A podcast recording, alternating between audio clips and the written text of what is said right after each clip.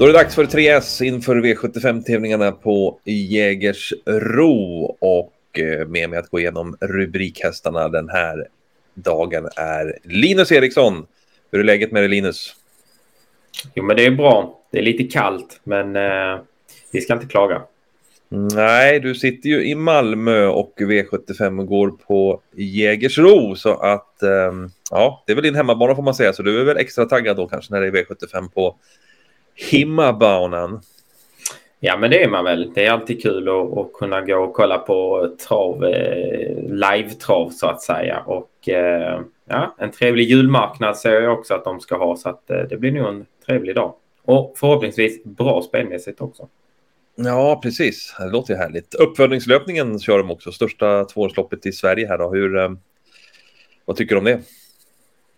Ja, men det är väl kul. Jag är väl inte jätte sådär fan av tvåångstävlande, men eh, att de har uppfödningslöpning och till exempel svampen förgyller ju lite eh, för de tidiga hästarna och eh, ja, men det är väl några, några fina toppar med i loppet.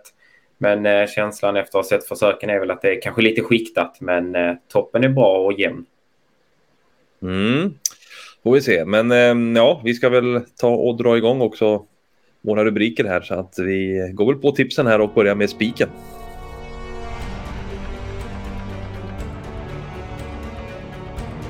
V75 3 ska vi landa i när vi pratar om spiken och eh, ja, mest betrodd här är fyra Four Guys Dream.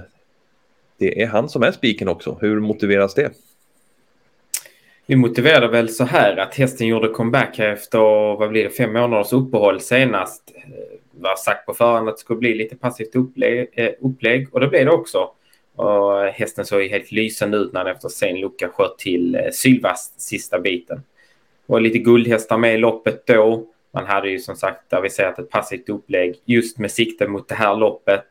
Det är eh, om han eh, tjänar, ja men om han är ett eller tvåa så är det sist sista chansen i silver. Och eh, ja, man går väl all in den här gången från stall Håkan K Persson. Bra utgångsläge på Four Guys Dream som kan öppna men inte behöver ha någon ledning. Vårt utgångsscenario är väl ändå att eh, han kör sig till ledningen efter en bit och med intrycket senast så ska han bli väldigt svårslagen sedan. Det låter bra. En spik som kan vinna på flera olika sätt då helt enkelt. Precis. Bra. Då är veckans V75 spik avklarad, alltså fyra Four Guys Dream där i V75 3. Han är ju favorit också, så att då ska vi ta och leta en skräll också istället.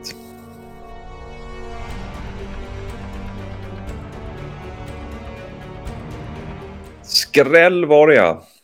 Och eh, ja, vi landar faktiskt i diamantstovförsök med eh, 15 hästar, tilläggsvolt. Ingen ovanlig proposition när vi ska leta skrällopp eh, och vi landar då alltså i V75 6. Mm. Vi skulle väl hållit oss på den här eh, parollen eh, även förra veckan. Vi hade ju spiken där då i två Miss Embratrice, men det blev ju en skräll som det brukar bli i de här sammanhangen. Så vi återgår till det gamla vanliga och har utnämnt då diamantstoa till skrälloppet. Eh, ett öppet lopp på förhand där vi har en favorit i 10 Palmyra eller 6 Candlewick kanske har gått förbi nu. De är i alla fall hårt betrodda. Eh, men det är väl hästar som vi ja, kan se dem vinna loppet, men det är inte så att vi har någon jättefeeling för att de bara går ut och vinner. Så att eh, nej, här kan det likt förra veckan då vara värt att betala lite extra för några hästar. Mm, feelingen är väl att det kan skrälla helt enkelt. Och um någon speciell häst som ska lyftas fram här som skrällbudet. Ja, vi hade en skräll från spår 1 förra veckan och eh, vi tror det kan skrälla även den här veckan från bricka 1 i 1 Only Angelica OC. Eh, kommer ifrån en galopp. Man galopperar då kort efter start. Så annars eh, bra ut inför tävlingarna. Hade dessförinnan två raka segrar tagna på ett övertygande sätt. Näst senast eh, tog hon enkelt hand om ledningen från just spår 1 då, fast då var det bakom bilen ska sägas. Men eh, brisade sedan undan i en jättefin och snabb avslutning. Eh, den här gången hoppar Björn Goop upp i sulkin. Hästen är väldigt startsnabb. Spår 1 i voltstart är närmast perfekt. Och eh, vi läser sämst ryggledare på eh, ett Only Angelica OC och eh, ja, därifrån har vi sett skrällarna komma förut och den kan komma igen.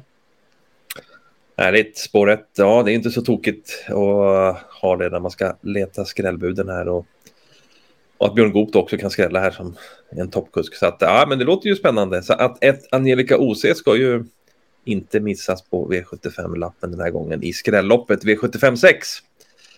Återstår en rubrik i det här programmet och det är chaset som kommer nu.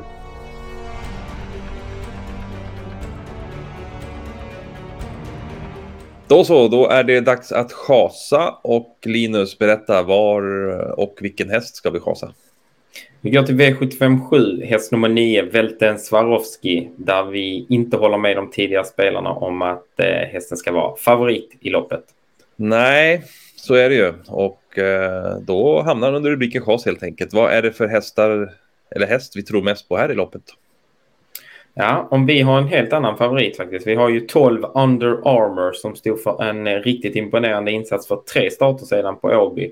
När han över 3180 meter eh, vann på ett mycket imponerande sätt och landade faktiskt på 13 och 1 över distansen. Och då mestadels från utvändigt ledaren. Så att eh, den här hästen eh, är en eh, klart mycket bättre och tuffare häst än favoriten och vi förstår faktiskt inte varför streckprocenten är som de är på de båda två.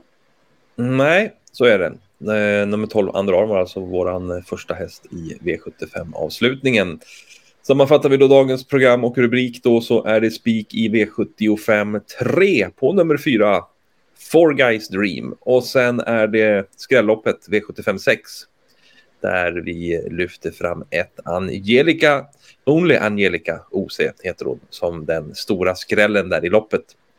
Och så chasar vi alltså i V75 7, nummer 9, Välten Swarovski.